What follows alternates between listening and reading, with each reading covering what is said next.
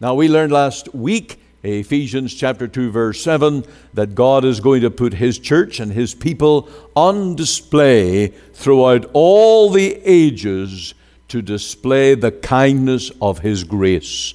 And the Lord, therefore, is jealous of His people. Now, in this scene described here in Revelation 3:20 of the Lord knocking outside the door, we see the picture of an earnest Savior knocking to seek entrance. And of course, the tragedy of this picture is that the Lord is on the outside. And that's how it is in a fallen world. Men have their hearts closed to the. Welcome again to Let the Bible Speak. This is Ian Goligher, and today we are moving into the mode of the Protestant Reformation. And our message today is on grace. You may have heard of that doctrine of sola gratia, that we are saved by faith alone, by grace alone. And of course, it is this matter of grace, the mercy that flows from the heart of our infinite God through His blessed Son, that we receive mercy from the Lord. We begin now with our Luther lesson for today. Just a couple of minutes as we set before you something of the early life and the stand that Martin Luther took for the gospel of the Lord Jesus. Luther teaches at Wittenberg. In the year 1502, Frederick the Elector founded a new university at Wittenberg. He declared in the charter confirming the privileges of the school that he and his people would look to it as an oracle. In the providence of God, Augustine was to be the patron of the university, and Martin Luther began to lecture on the Bible. He began his course by explaining the Psalms, and thence passed to the Epistle to the Romans. It was more particularly while meditating on this portion of Scripture that the light of truth penetrated his heart. In the retirement of his quiet cell, he used to consecrate whole hours to the study of the divine word, this epistle of St. Paul opening before him. On the occasion having reached the seventeenth verse in the first chapter, he read this passage from the prophet Habakkuk The just shall live by faith. This precept struck him. There is then, for the just, a life different from that of other men. And this life is the gift of faith. This promise which he received into his heart, as if God himself had placed it there, unveiled to him the mystery of the Christian life and increased this life in him. Years after, in the midst of his numerous occupations, he imagined, he still heard these words The just shall live by faith. Luther's lectures, thus prepared, had little similarity to what had been heard till then. It was not an eloquent rhetorician or, or a pedantic schoolman that spoke, but a Christian who had felt the power of revealed truths, who drew them forth from the Bible, poured them out from the treasures of his heart, and presented them, all full of life to his astonished hearers. It was not the teaching of a man, but of God. In the middle of the square at Wittenberg stood an ancient chapel, thirty feet long and twenty wide, whose walls, propped up on all sides, were falling into ruin. An old pulpit made of planks and three feet high received the preacher. It was in this wretched place that the preaching of the Reformation began. This building, adds Myconius, one of Luther's contemporaries, who recorded these circumstances, may well be compared to the stable in which Christ was born.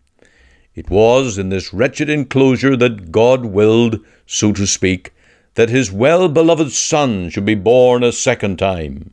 Among those thousands of cathedrals and parish churches with which the world is filled, there was not one of that time which God chose for the glorious preaching of eternal life.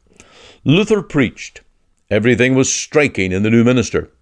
His expressive countenance, his noble air, his clear and sonorous voice captivated all his hearers. Before his time, the majority of preachers had sought rather what might amuse their congregations than that would convert them. The great seriousness that pervaded all Luther's sermons, and the joy with which the knowledge of the gospel filled his heart, imparted to his eloquence an authority, a warmth, and an unction that his predecessors had not possessed. Soon, the little chapel could not hold the hearers who crowded to it.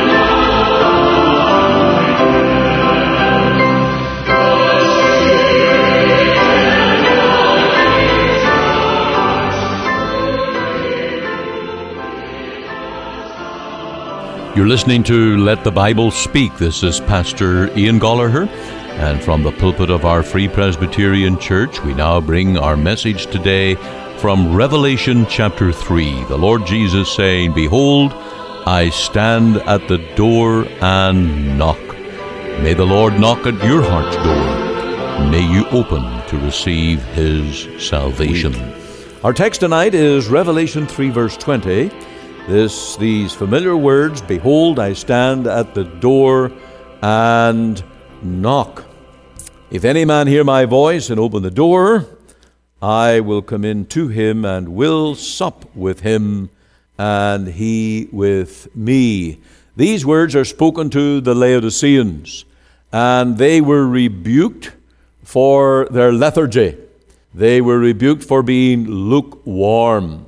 We learn from this that our God is a zealous God because God could not rebuke a people for their lack of zeal if He Himself was not filled with zeal for His church and for His people. And so it is a great thing tonight to know that we are serving one who is zealous or jealous over his church and over his people. Could you imagine if we were serving a God who didn't care? A God who could take it or leave it? A God who was haphazard, who wasn't really interested, and you didn't even know if he would show up. Rather, we have one who has promised that I will never leave thee, and I will help thee, fear not. Now, there's an interesting little bit of history about this lukewarm uh, reference and it is to water coming into the city of Laodicea by a Roman aqueduct. and you can understand those stone channels that were built, and sometimes they were over valleys, and you got all these arches making sure the water's got the perfect grade, carrying the water into the city. Well, those channels were open to the hot sun, and the stone, of course, would heat up in the sun. And uh, during that, uh, the water itself would heat up, and by the time that it arrived in the city, it would be lukewarm.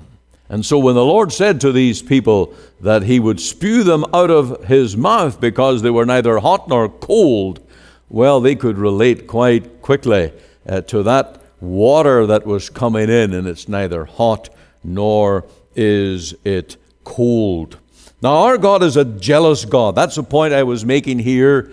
And we know that even from the second commandment uh, that the Lord is jealous over his own name. And we know also of the many interventions of God amongst his people when God's name was threatened, when due to the apostasy, the decline, and the spoiling of God's name, how the Lord's anger and fury was displayed against his people. Uh, there were those that were smitten by fire, those when the ground opened up, those where the armies were allowed to come and invade, all because God was jealous to guard his own name and to protect his own people. Now, we learned last week, Ephesians chapter 2, verse 7, that God is going to put his church and his people on display throughout all the ages to display the kindness of his grace. And the Lord, therefore, is jealous of his people. Now, in this scene described here in Revelation 3:20 of the Lord knocking outside the door, we see the picture of an earnest Savior knocking to seek entrance. And of course, the tragedy of this picture is that the Lord is on the outside. And that's how it is in a fallen world. Men have their hearts closed to the invitation of the Lord.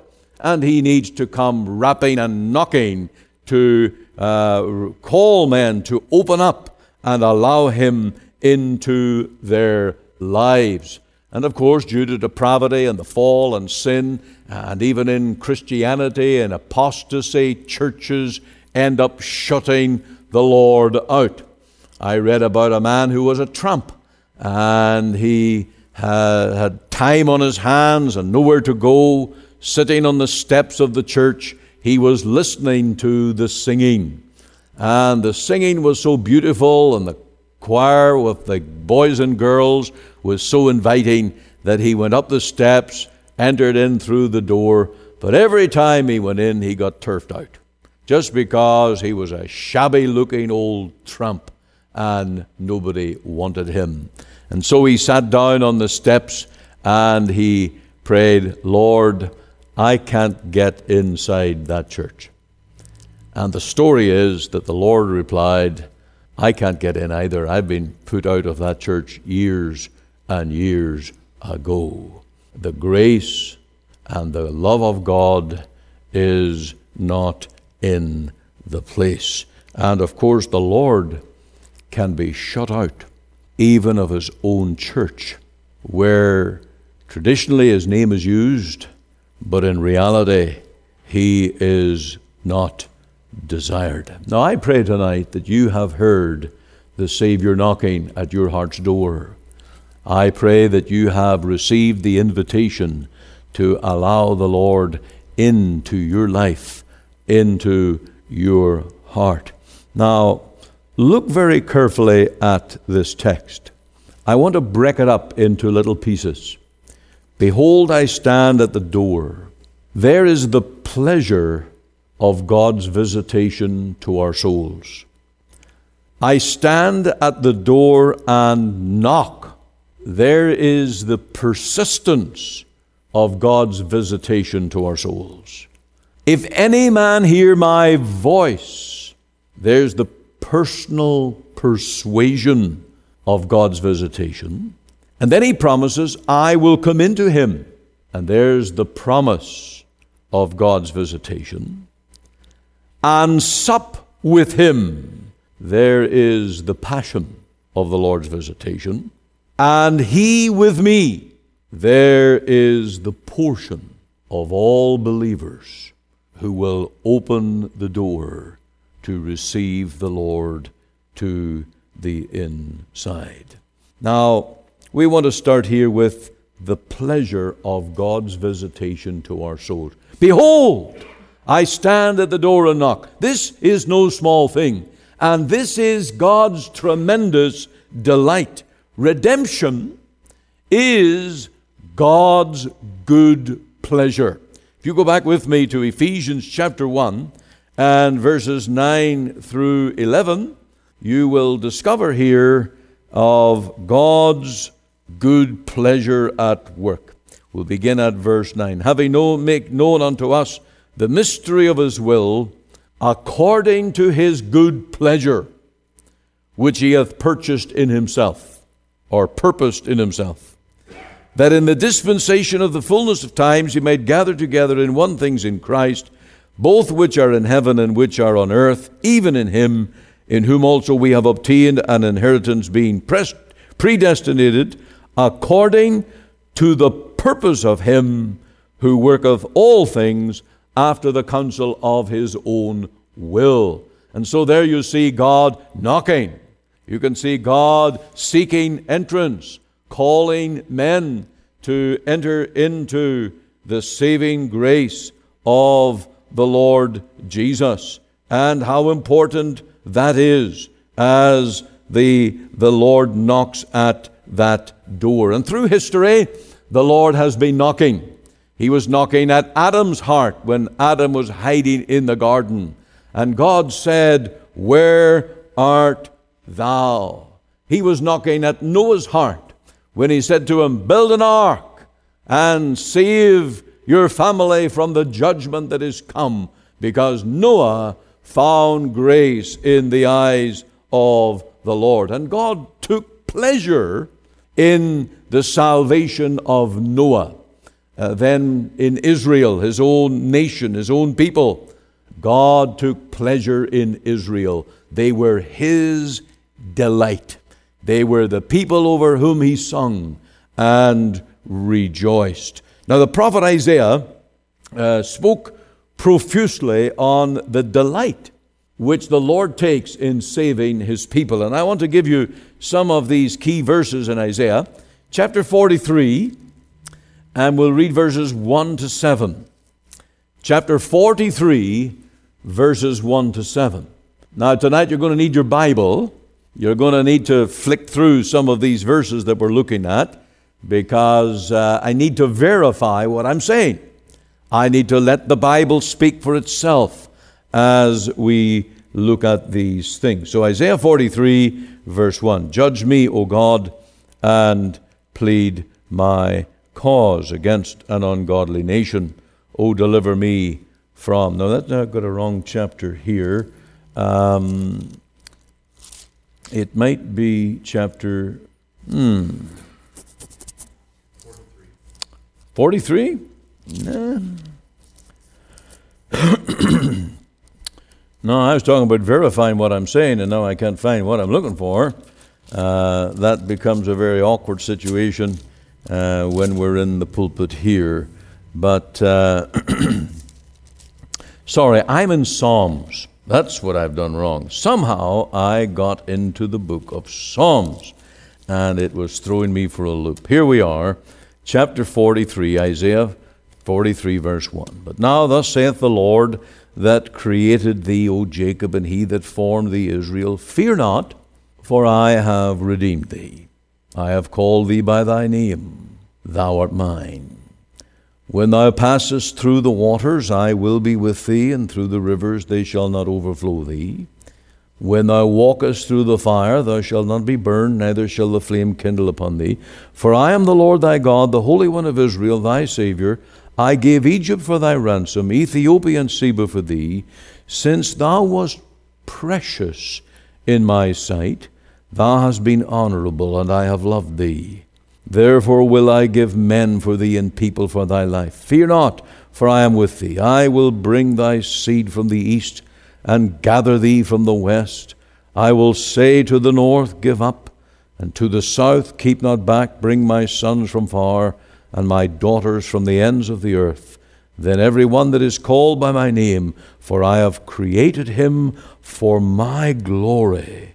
I have formed him, yea, I have made him. So you can see that God, in his plan of redemption, is taking tremendous delight in his people. Verse 11 of that same chapter I, even I, am the Lord, and beside me there is no Savior. And verse 14 Thus saith the Lord your Redeemer, the Holy One of Israel, For your sake I have sent to Babylon and have brought down all their nobles and the Chaldeans whose cry is in the ships. And verse 18 Remember ye not the former things, neither consider the things of old. Behold, I do a new thing.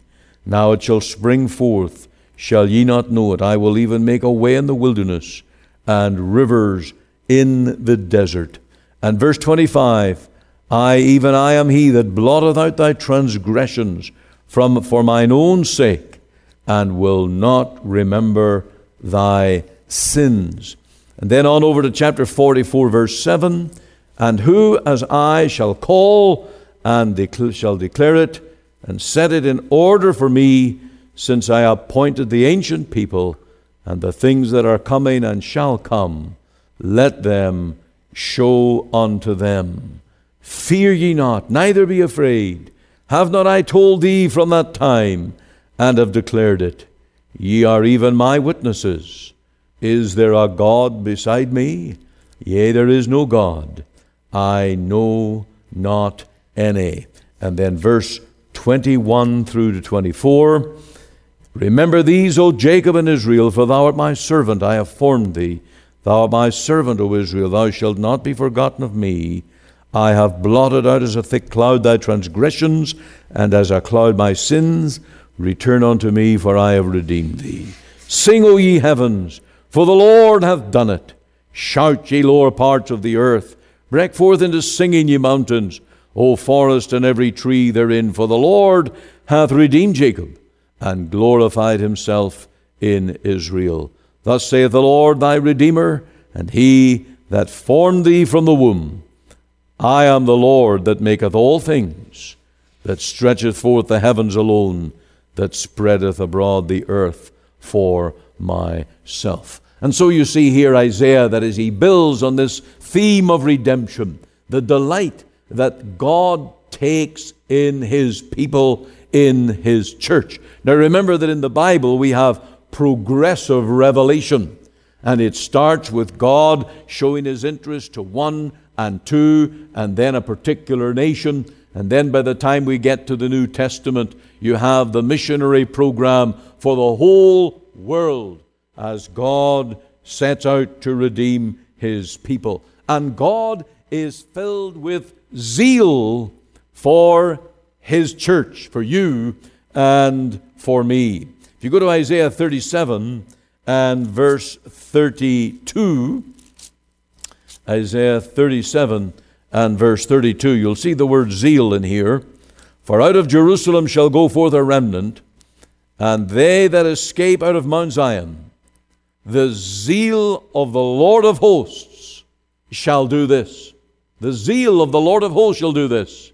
And so here we have, right at the very uh, door here, we have this marvelous situation where the Lord takes pleasure in knocking and inviting and calling men unto himself. And of course, the great fulfillment of this is that in the fullness of time, God sent forth his Son, the Lord Jesus, into the world. And God comes knocking. He knocks in every generation, He knocks in every place that the gospel is preached. And tonight, through the gospel, God is knocking at hearts' doors. And I trust that tonight your heart has been opened and you have received the Lord. You'll notice also that the Lord, that he says, I stand at the door and knock. There is the persistence of God's visitation. And we scan the history of the world and of the church, and we see that God never gives up. God never ceases. There are many enemies, many reverses to the church, but God continues to gather out his people and save them. We think of the Old Testament Israel, how there were many apostasies. When you read the book of Judges, it's just a continual cycle of revival, decline. And then God raises up another judge to deliver his people, and they fall into sin again. And then there's another cycle a high of blessing and a low of idolatry and, and ungodliness. You think of the days of Samson and the Benjamites and all the, the cycles that continued. But God never gave up. He always sent them a deliverer. And of course, all of those were pointing to the Lord Jesus, who is the great deliverer of his people. And this is the relevancy of the church in this present age. We are called to preach the gospel. We are to persist in the work to which the Lord has called us. And the church exists to preach the good news of Christ. Preachers are called to preach the word and to go into all the world and preach this gospel. And we know that the Holy Spirit will not stop striving.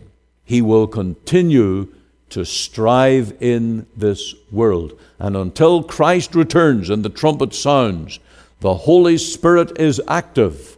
He is convicting and converting and bringing men into the church of the Lord Jesus.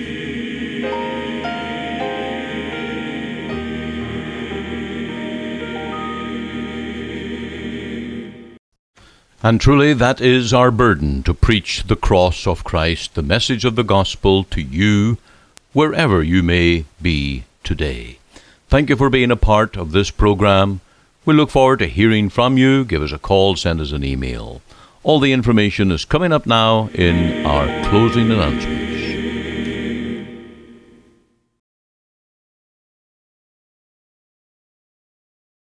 You are listening to Let the Bible Speak and this is Ian Goligher. In this closing minute of the program, let me share with you my burden to take the gospel to the unsaved, even those who will never go to church or listen to a Bible program. So, I have written a number of gospel leaflets and called them Let the Bible Speak to Your Heart. On the front cover, I set out a Bible passage. The one in my hand is on John 10, where the Lord Jesus called himself the Good Shepherd. I think it's important to get the Word of God into the hands of the reader. On the inside pages of this four side leaflet, I lay out the Gospel in clear terms and explain the parable of Jesus calling himself the Good Shepherd. I explain substitutionary atonement and call the reader to repent of sin and believe on the Lord Jesus for cleansing in his blood.